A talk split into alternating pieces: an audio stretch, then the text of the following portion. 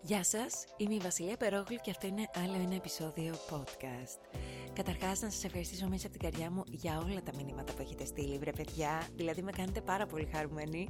Χαίρομαι που πραγματικά έτσι αναλύουμε θέματα που καθημερινά τα βρίσκουμε μπροστά μας.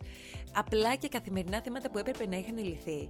Δηλαδή, δεν ξέρω πώς φτάνουμε κάθε φορά να συζητάμε αυτά τα θέματα. Αλλά σήμερα, ειδικά, θέλω να πω άλλο ένα θέμα που με έχει απασχολήσει εδώ και πάρα πολύ καιρό. Και όσοι με ακολουθείτε εδώ και μήνες στο Instagram θα το έχετε δει, γιατί έχω πραγματικά διηγηθεί πάρα πολλές ιστορίες για τα δέντρα φυσικά, τα αγαπημένα αυτά δέντρα. Δεν ξέρω να σας έχω πει τη μεγάλη αδυναμία που έχω στα δέντρα. Ειδικά πιο παλιά που έμενα κοντά σε βουνό και πήγαινα βόλτα εκεί στο βουνό. Πραγματικά ένα-ένα θυμάμαι όλα τα δέντρα. Τα περισσότερα δηλαδή που ήταν στο δρόμο μου και ήταν πραγματικά πάρα πάρα πάρα πολύ όμορφα. Χαίρομαι επίσης που πολλές περιοχές στην Αττική προσπαθούν μέσα σε όλα αυτά τα κτίρια της πολυκατοικίας να έχουν και πράσινο στις γειτονιές τους. Αυτό όμως είναι πάρα πολύ δύσκολο για τους πολίτες. Και λυπάμαι πάρα πολύ που τα δέντρα έχουν παιδιά καταντήσει να είναι, δηλαδή εγώ προσωπικά πλέον εδώ και μήνες πριν από το χιονιά, πριν γίνει όλο αυτό, όταν βλέπω δέντρο προσπαθώ να μην παρκάρω από κάτω. Και θα σας εξηγήσω πάρα πολύ απλά τους λόγους. Θα σας πω καταρχάς την προσωπική μου ιστορία που είχα πει πριν από μήνες στο Instagram, δεν ξέρω εκεί λίγο μετά τα Χριστούγεννα, που ξαφνικά καθώς κοιμόμουν ακούω ένα γκντουπ και σαν να κουνήθηκε λίγο το σπίτι, αλλά δεν κατάλαβα τι έγινε. Και όταν ξύπνησα, ε, ευτυχώς ήταν πρωί Κυριακής, είδα ένα τεράστιο δέντρο από τη διπλανή πολυκατοικία που είχε πέσει πάνω στο δικό μας το σπίτι. Καταλαβαίνετε, αυτό είναι πάρα πάρα πάρα πολύ δύσκολο. Δύσκολο καταρχάς γιατί εάν ήταν οποιαδήποτε άλλη ώρα, σίγουρα θα ήταν κάποιος άνθρωπος σε αυτό το σημείο. Καταλαβαίνετε λοιπόν ότι είχαμε άγιο που έπεσε εκείνη την ώρα το συγκεκριμένο δέντρο και που δεν ήταν κανείς εκεί, σε, αυτή τη, σε αυτό το σημείο. Πάρα πολύ σημαντικό. Και φυσικά το επόμενο πολύ σημαντικό θέμα είναι ότι αυτό το δέντρο έκανε μεγάλες καταστροφές. Πάλι καλά που δεν κατέστρεψε, έκανε ένα τείχο. Πάλι καλά, γιατί δεν έχουμε να χτίζουμε και ολόκληρο το σπίτι. Παρ' όλα αυτά όμως έκανε ζημιές σε βεράτε, στα κάγκελα, στην αυλή. Έκανε τεράστιες ζημιές.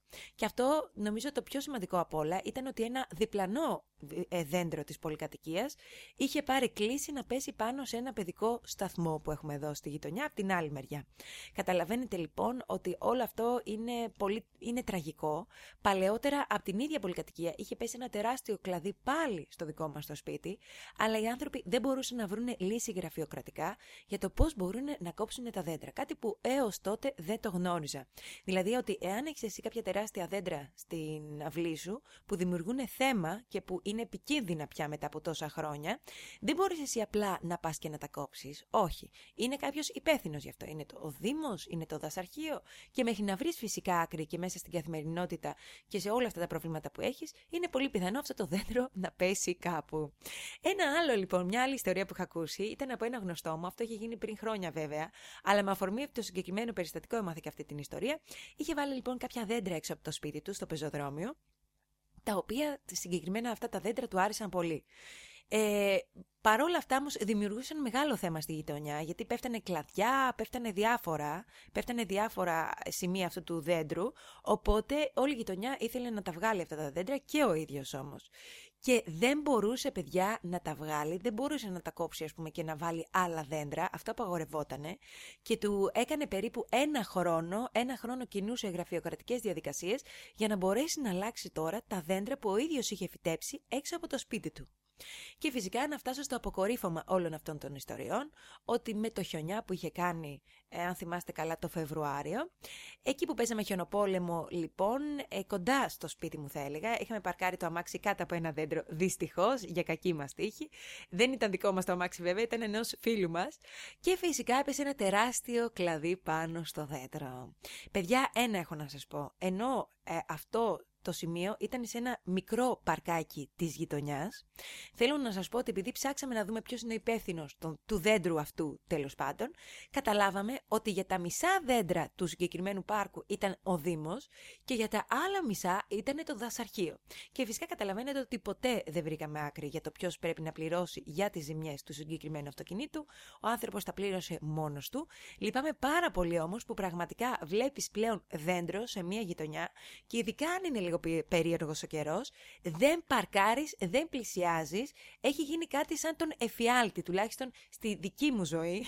δεν ξέρω στη δική σας πώς είναι όλο αυτό. Αντί για να υπάρξει ένα πολύ απλό πρόγραμμα, επίσης δεν έχω καταλάβει τι δουλειά έχει το δασαρχείο με τα παρκάκια, παιδιά. Δηλαδή, αυτό πάλι μου φάνηκε πάρα πολύ άσχετο, γιατί ο Δήμος πρέπει να έχει την επίβλεψη των πάρκων της γειτονιάς του, αν δεν κάνω λάθος. Παρ' όλα αυτά κάποια δέντρα τα έχει αναλάβει και το δασαρχείο, για να μην κοπούν μάλλον, για να μην... Δεν μπορώ να καταλάβω, αλλά είναι πάρα πολύ δύσκολη η θέση των πολιτών και πρέπει επιτέλους να καταλάβουμε ότι πρέπει πολύ απλά οι πολίτες να συνεργάζονται με το Δήμο, έστω και με το δασαρχείο, δεν ξέρω πόσοι θα ανακατευτούν σε αυτό το θέμα, αλλά για να μπορέσουμε να βρούμε μια λύση τουλάχιστον με τα δέντρα. Γιατί εντάξει, αύριο μεθαύριο, σήμερα εντάξει, να σας πω στα προηγούμενα περιστατικά που σας είπα, είχαμε σαν φύλακα άγγελο, ήταν η στιγμή, ήταν η τύχη που μας βοήθησε. Αλλά ποτέ, μα ποτέ πραγματικά δεν ξέρεις πότε θα είναι η κακιά η στιγμή που θα γίνει το ατύχημα και δεν θα μπορείς πραγματικά να βρεις επίσης πάλι τον φταίχτη. Γιατί εντάξει, την προηγούμενη φορά στο χιονιά είχαμε διακοπή ρεύματος, κάτι που ήταν τραγικό για αυτούς που μένανε σε κάποια συγκεκριμένα προάστια της Αττικής. Παρόλα αυτά όμως θα μπορούσε το συγκεκριμένο, θα μπορούσε το συγκεκριμένο συμβάν να είναι σε μια πιο κεντρική περιοχή και να είχαμε και ατυχήματα, παιδιά. Μη γελιόμαστε, αυτό δεν είναι αστείο. Είναι θέμα ζωής και θανάτου και πρέπει επιτέλους οι αρμόδιες αρχές να δράσουν αποτελεσματικά. Είναι πολύ σημαντικό λοιπόν να ξεκαθαρίσουμε τι γίνεται με τα δέντρα και ποιος πρέπει να τα προσέχει. Ειδικά σε γειτονιές που υπάρχουν πολλά πάρκα και πολλά δέντρα στα πεζοδρόμια, πρέπει να ληφθούν ιδιαίτερα μέτρα, κυρίως μετά τα ακραία καιρικά φαινόμενα που όλοι βιώνουμε. Αυτά είχα να πω. Έχω και άλλες ιστορίες εντωμεταξύ με δέντρα. Και πραγματικά λες ότι υπάρχει ένας φύλακας άγγελος σε κάθε δέντρο που μας προστατεύει να μην μας πέσει στο κεφάλι. Δεν ξέρω αν αυτή το 2020 ή το 2021. Ξέρω σίγουρα, σίγουρα ότι αυτό, πρέπει, αυτό είναι στο χέρι μας να το διορθώσουμε και είναι αστείο τώρα να μιλάμε για τέτοια θεματάκια, παιδιά. Είναι πραγματικά αστείο. Αφήνω λοιπόν και αυτό το συγκεκριμένο σχόλιο εδώ, να το έχουμε όλοι υπόψη μας, να το έχουμε όλοι στο πίσω μέρος του μυαλού μας. Εσείς μέχρι να λυθούν αυτά τα θεματάκια καλού κακού, μη παρκάρετε κάτω από δέντρα, ειδικά αν φυσάει πολύ εκείνη τη μέρα. Ειδικά αν θα βρέξει αρκετά. Απιστέψτε με, ακούστε με, μη το κάνετε αυτό. Είναι πάρα πολύ σημαντικό, ειδικά αν τα δέντρα είναι πολύ μεγάλα, να το προσέξετε. Την έχω πάθει πάρα μα πάρα πολλές φορές. Αυτό είχα να υπογραμμίσω για σήμερα. Μια μεγάλη καλιά θέλω να κάνω σε όλους. Είμαι η Βασιλεία Περόγλου και εύχομαι μέσα από την καρδιά μου ό,τι και αν συμβαίνει εφόσον έχουμε επιζήσει να συνεχίζουμε να χαμογελάμε. Καλή δύναμη!